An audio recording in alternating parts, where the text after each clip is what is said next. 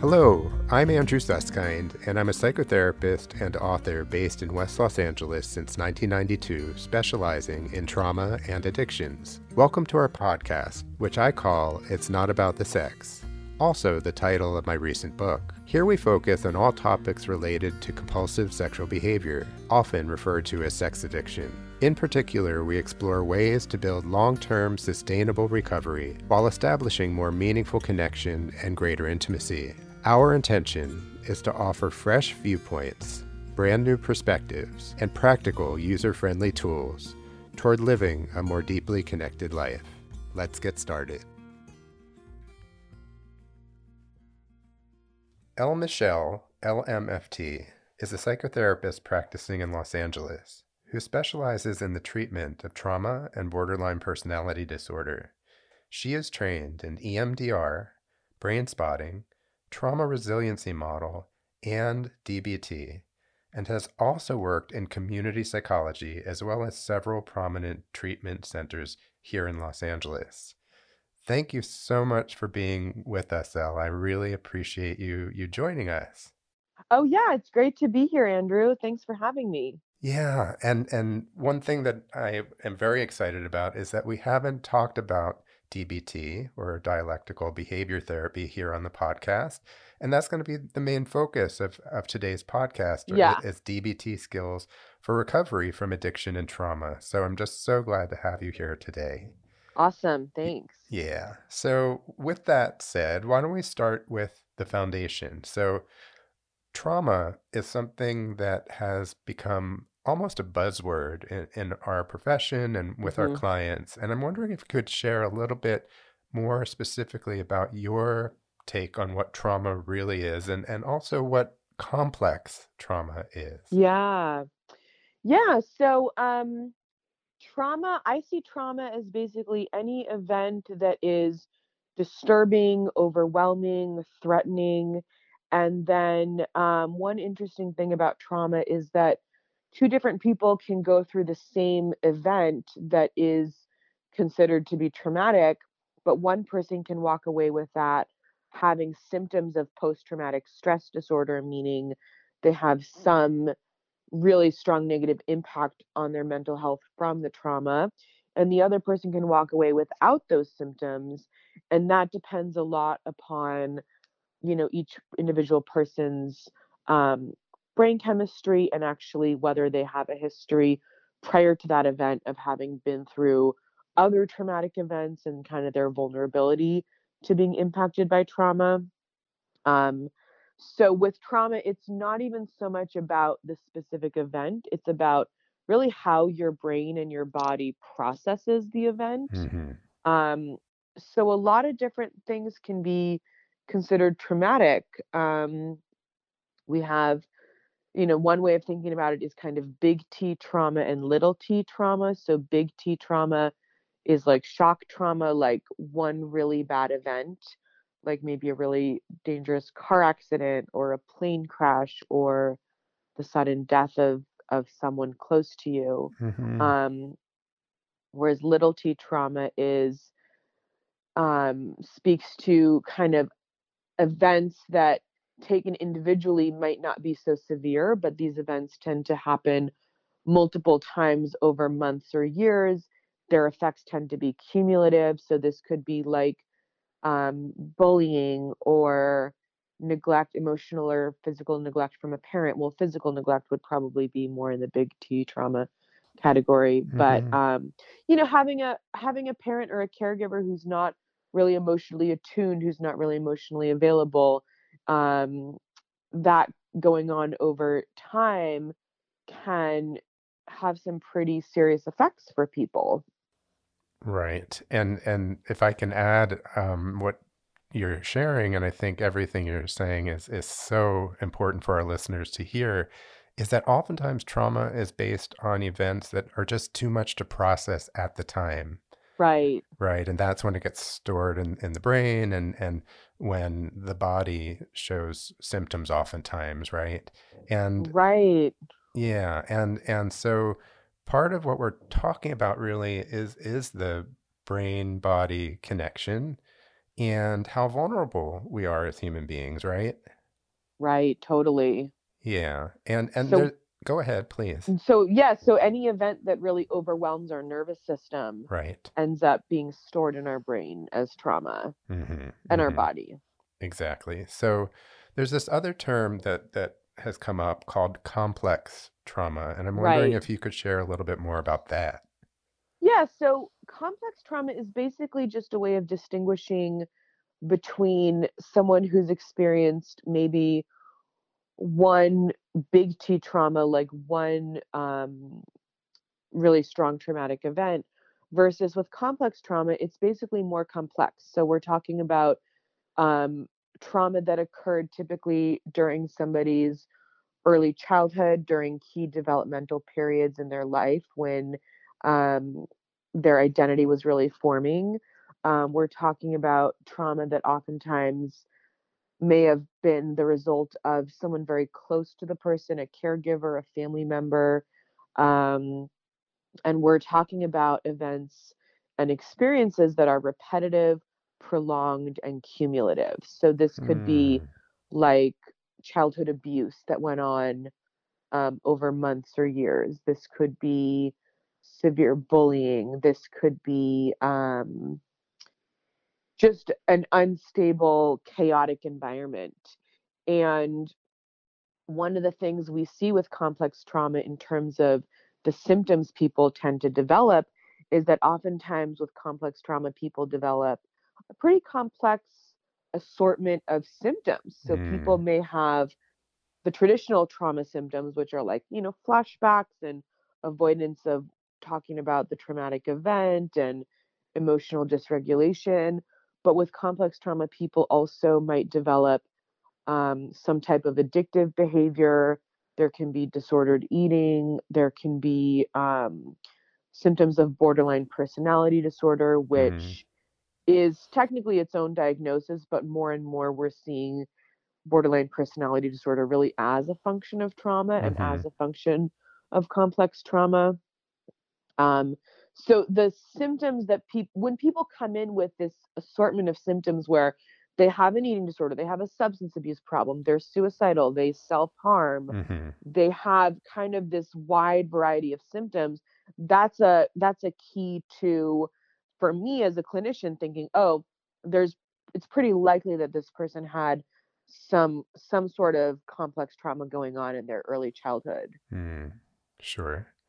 So so I don't know about you, but but in my practice nowadays, complex trauma is more the norm than than not, Yes, right? Absolutely. so we're talking about layers and layers of of issues of of historic kinds of events that haven't been addressed. And people function. I mean, I, I think people are kind of amazing the way they find survival strategies.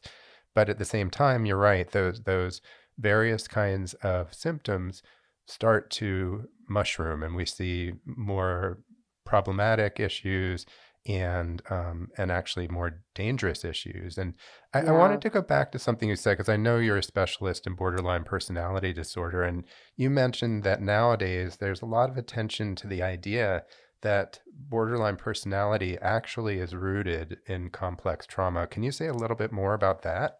Yeah, absolutely. So we're seeing more and more with all of the um, mental health diagnoses that they're kind of grouped together in groups of symptoms without giving a ton of attention to the origin of those symptoms. And we're seeing for a lot of diagnoses, the origin of the symptoms more often than not is trauma or complex trauma.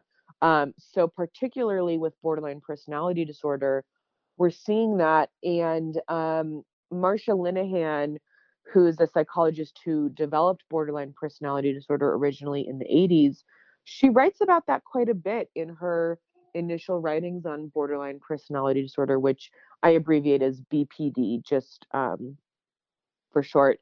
Um, but she writes about how many, many, I, I forget the exact percentage, but many, many clients who end up becoming diagnosed with BPD um, do have some history, oftentimes of early childhood sexual trauma or you know, severe um, neglect or things like that. Um, so she writes about that intersection, and more and more that's starting to be acknowledged. Fantastic. So you're really reminding us that some of the pioneers, like Marsha Linehan, have introduced the most effective treatments for for borderline personality, complex trauma, etc. And it's so interesting because I finished grad school in the early 90s and almost everything around trauma was cognitive behavioral therapy. That was the uh. the go-to. We didn't have any of these other possibilities and and so I'm wondering as we're talking about helpful treatments if you could share a little bit more about the cutting edge treatments that are available for trauma and complex trauma today. Yeah, absolutely. Um, so, to understand the treatments that are available, we really have to understand the brain and the body. And the brain has multiple parts, but for simplicity, we'll divide it into the neocortex, which is kind of behind the forehead, which does reason and logic and language and the subcortex, which is everything else, which is where our emotions happen and our memories and our physiological responses. And then, of course, there's the body, which is our breathing, our heart rate, our digestion. So, the more we understand about trauma, we understand that trauma is stored in the body and in the brain in ways that go a lot deeper than just the neocortex. So, um, somebody can fit can um, intellectually understand you know i'm safe i'm not in danger but the the lower part of the brain the subcortex can still be sending really strong signals to the person telling them that they are in fact in danger. So this is where there's this kind of internal disconnect. So in order to address that you know traditional cognitive behavior therapy really just addresses the neocortex, the logic, the language, the um, kind of rational part of the brain. So, some other modalities that have been, been developed to address kind of the whole body system with trauma are EMDR, brain spotting, and somatic experiencing. Um, and I'm trained in EMDR and brain spotting, I'm trained in trauma resiliency model, which is based on somatic experiencing. So there's some overlap there, but basically these three modalities really um, really address the physiological aspects of how trauma is stored in the brain and in the body. Um, brain spotting and EMDR use what's called bilateral stimulation, mm-hmm. which is basically just tapping or stimulating each side of the body back and forth there's something kind of magical about bilateral stimulation that we found that really helps change the way trauma is stored in the brain. Um, and then, of course, DBT is, you know, DBT is not traditionally seen as a modality for trauma, but um, it can be really helpful. There's some aspects of DBT that can be really helpful for um, helping trauma survivors, particularly people who've been through complex trauma. Mm-hmm. Right. And, and we're going to get back to DBT in just a moment. But what I wanted to share with you is I'm, I'm so impressed that you have trained in all of these different modalities because most of these modalities were not even around in the early 90s. Yeah. And I don't know if our listeners realize this because it's becoming such a part of our language and our understanding of trauma treatment nowadays. But really EMDR, which started in the early 90s, and then somatic experiencing beyond that, and then brain spotting in 2003, and of course the trauma resilience model somewhere in the midst of all that, are are all really really new. And like you said, before they were available to us as, as clinicians and as clients, we were really trying hard to work on all this in the neocortex, in the in the thinking brain. And I know that I was just running into walls left and right. And I just love that that you have immersed yourself in all these areas because nowadays we know that the brain body connection is where the healing truly takes place. Right. Yeah. Yeah. Yeah. Absolutely. So I'm wondering since you are trained in DBT or dialectical behavior therapy, developed um, by by Marsha Linehan, if you could share with our listeners a little bit more in detail about what DBT is all about. Absolutely, yeah. So DBT was developed by Marsha Linehan in the 80s, and basically, she was working with um, patients in the psych ward who were really, really struggling. And she was finding that traditional cognitive behavior therapy, which is abbreviated CBT, um, wasn't working for them and was actually, for some of them, making their symptoms worse. So she developed DBT as kind of an answer to this problem. Um, so DBT really focuses on teaching people skills, um, coping skills, and life skills, and really teaching people what to do when they feel really bad. Um, DBT typically involves three different components, which is individual therapy, group therapy, and in group therapy, it's less for DBT, it's less about kind of processing and talking through things, it's more about learning skills. The group tends to be pretty didactic.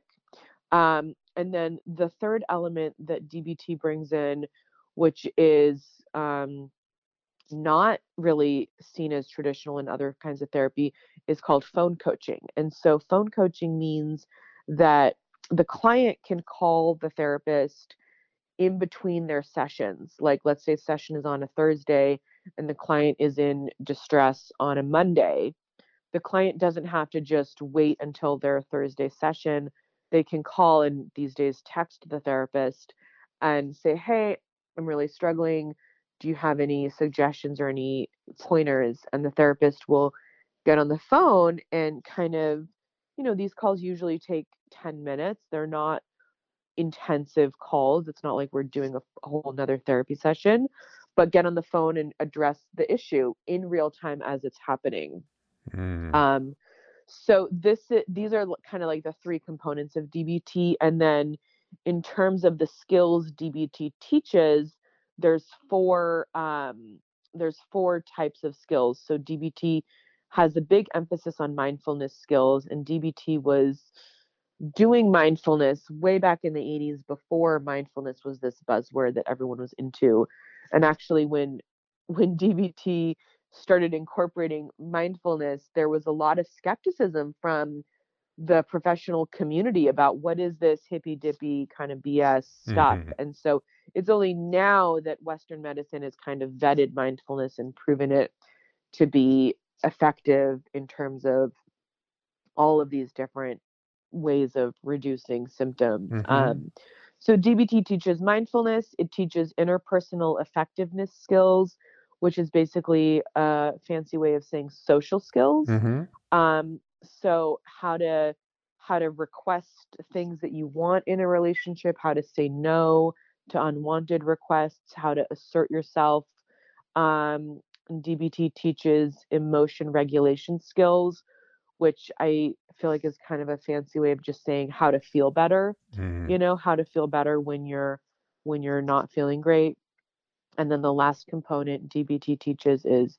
distress tolerance skills and distress tolerance is really about how to get through a crisis um, without making it worse. Mm. So this is like when somebody um, maybe has urges to self harm, mm-hmm. and you know sometimes those urges can be really strong. So how does the person get through those urges without acting on them and without doing something harmful?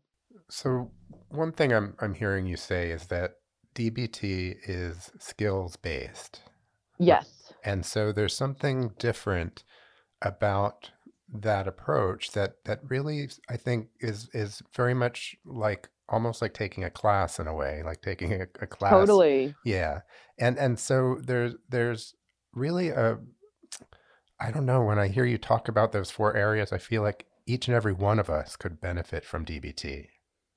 Totally. yeah. That's one of the things I love about DBT is like as a DBT therapist, it's so it's so useful and it's so helpful and actually in the DBT skills group, the the group is set up for the therapists to kind of model the use of skills. So the therapist, you know, the group starts with a check-in. The groups are typically co-led. That's the original format. So there's two therapists in a group, and each therapist checks in and talks about how their week went and what skills they used and how those skills were helpful for them. So there's this um, kind of self-disclosure aspect that you don't find in traditional like psychoanalysis or whatever. Mm-hmm.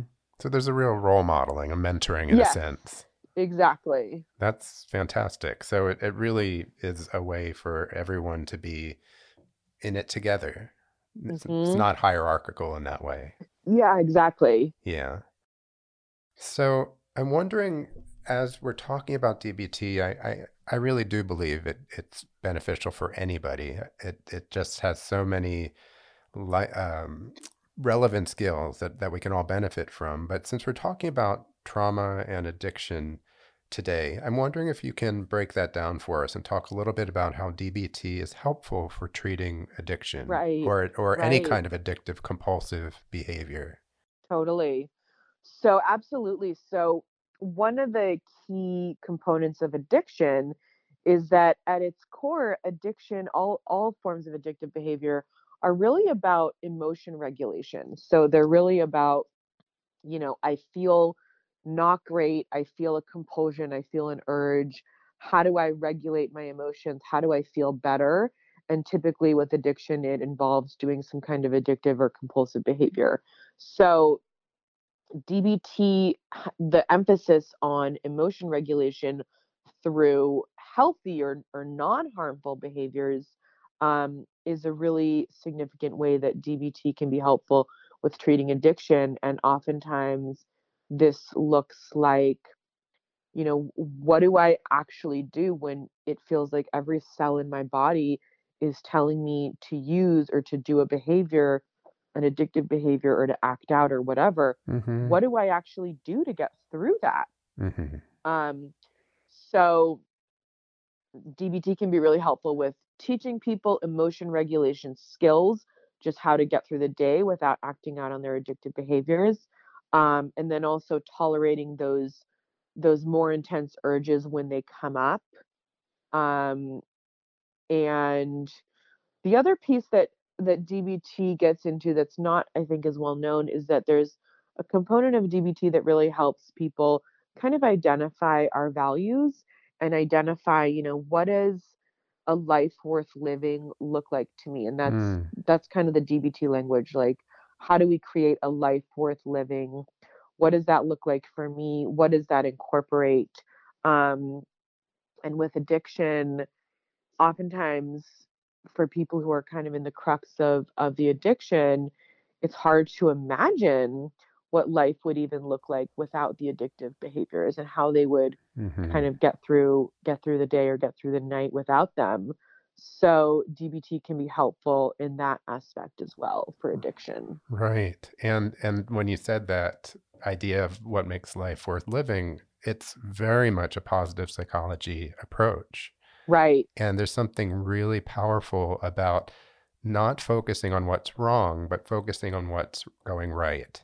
totally And and what is that vision of a life worth living? And that that's beautiful. I'm so glad you you introduced that piece. And I was thinking as you were talking, Elle, does somebody have to go to an, a DBT group, or let's say they gave you a call and said, you know, I'm interested in doing some DBT. Can I work with you one on one? Is that a possibility? Absolutely, yeah. So there's um there's comprehensive DBT and then there's DBT informed. And it's kind of a spectrum. So comprehensive DBT is when someone is doing DBT individual and DBT group and DBT phone coaching and kind of like the whole shebang. Um, and then there's DBT informed, which is what I do with many of my clients where um, they're not in group. They maybe utilize phone coaching, maybe sometimes they don't. And it's just individual therapy with kind of a focus on DBT. And I kind of pull from whatever skills I think might be useful or or, or helpful for them. Um, and then we might throw in some EMDR in there also, or some brain spotting in there also. So we can really um, pull from a variety of different approaches. Fantastic. I mean, that's so important for me to know and for listeners to know that there's not a one size fits all for this. No. That, that there are various ways of plugging into the DBT skills. And one of the things I just was thinking again as you were talking is uh, you know that I see a lot of folks in my practice with problematic sexual behaviors. And I thought about DBT at times. It, it, it crosses my mind. But as we're talking, I really believe that this would fill out their toolbox in a way that would be very meaningful. And yeah. as we know with complex trauma and addictions, it, it often does take a village for somebody to heal. And yeah. and so I, am just very enthusiastic as we're talking about the possibility of of having some folks either find their way to you collaboratively or or to to move their their support in your direction or to colleagues because these skills are are really foundational to to um, to, to deeper healing in addition of course to the um, to the brain body work that of course Absolutely. is so important yeah yeah and that's great to hear and I, I think you're right about that you know that's kind of why i got interested in dbt because i really like working with um, people who have kind of more intense stuff going on uh, more complex stuff going on and it's great to just be able to give them all the tools that that are available for sure and and not everything resonates for everyone. And so Right. sometimes it does take a little shopping around to figure that out. But but I think what what happens nowadays more and more is that when we're thinking about a client with various kinds of trauma or complex trauma, oftentimes there's this automatic beeline to EMDR, brain spotting, somatic experiencing, those kinds of things. And I'm wondering how you how DBT can either be a a supplement to all of that or, or how they work together. If you could talk a little bit about that. Absolutely, yes. So so when I get a call from from a new client, um, typically I get calls from people wanting to do trauma work, and the first thing I assess for is safety. So if there's any self-harm going on or any suicidal thoughts going on, um, that's a big clue to me that some DBT might be useful and helpful. Um, so I, I frequently get calls from people who've heard about EMDR or brain spotting and they want to kind of dive into that work, but they're also having urges to self harm, or maybe they're actively engaging in self harm, or maybe they're kind of in the throes of an addictive behavior. Um, so that's when I'll educate them about, you know, for trauma work, that kind of work can be really, really activating and intense. And the first thing we have to establish is safety.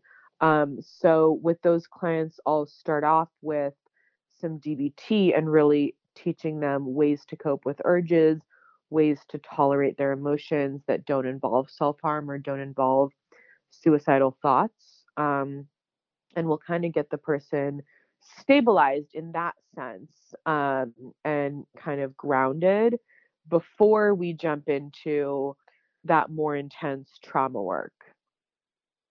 Right. So so safety, of course, is is number one.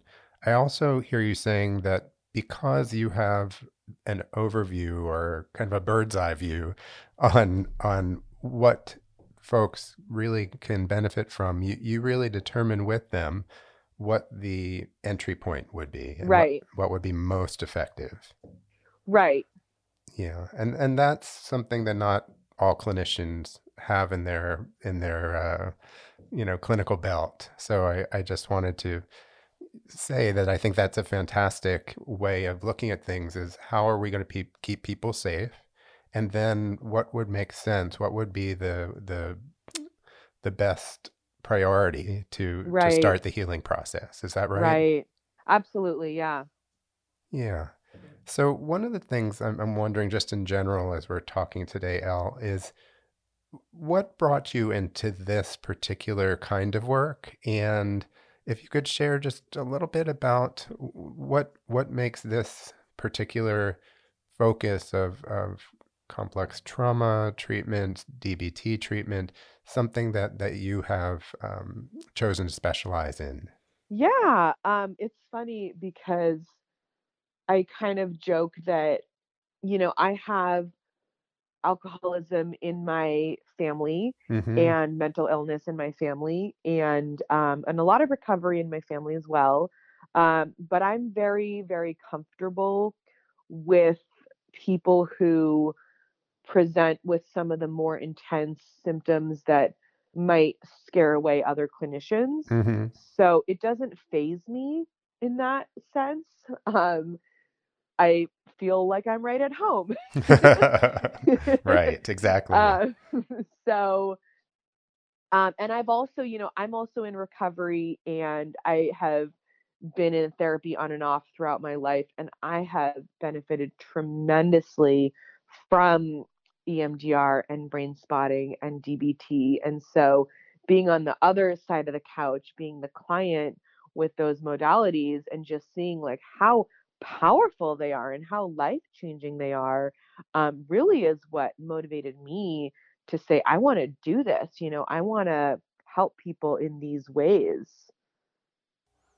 No, thank you for for sharing that, and I I can echo all of those sentiments that sometimes um, we uh, can only tolerate um, the kinds of clients that that we have had our own experiences with that Right. and and that's that's the good news and it's also the the growing edge for Right. for you and for me and i um i think that it's important you know for our listeners to understand that this is not easy work you know it's very very gratifying work but it's it we never know the complexity of what's going to walk into our office and and i think it's it's a brave kind of work and also um, you know an extremely satisfying kind of work when when together side by side we get to see somebody um, really find their way through it and and have a more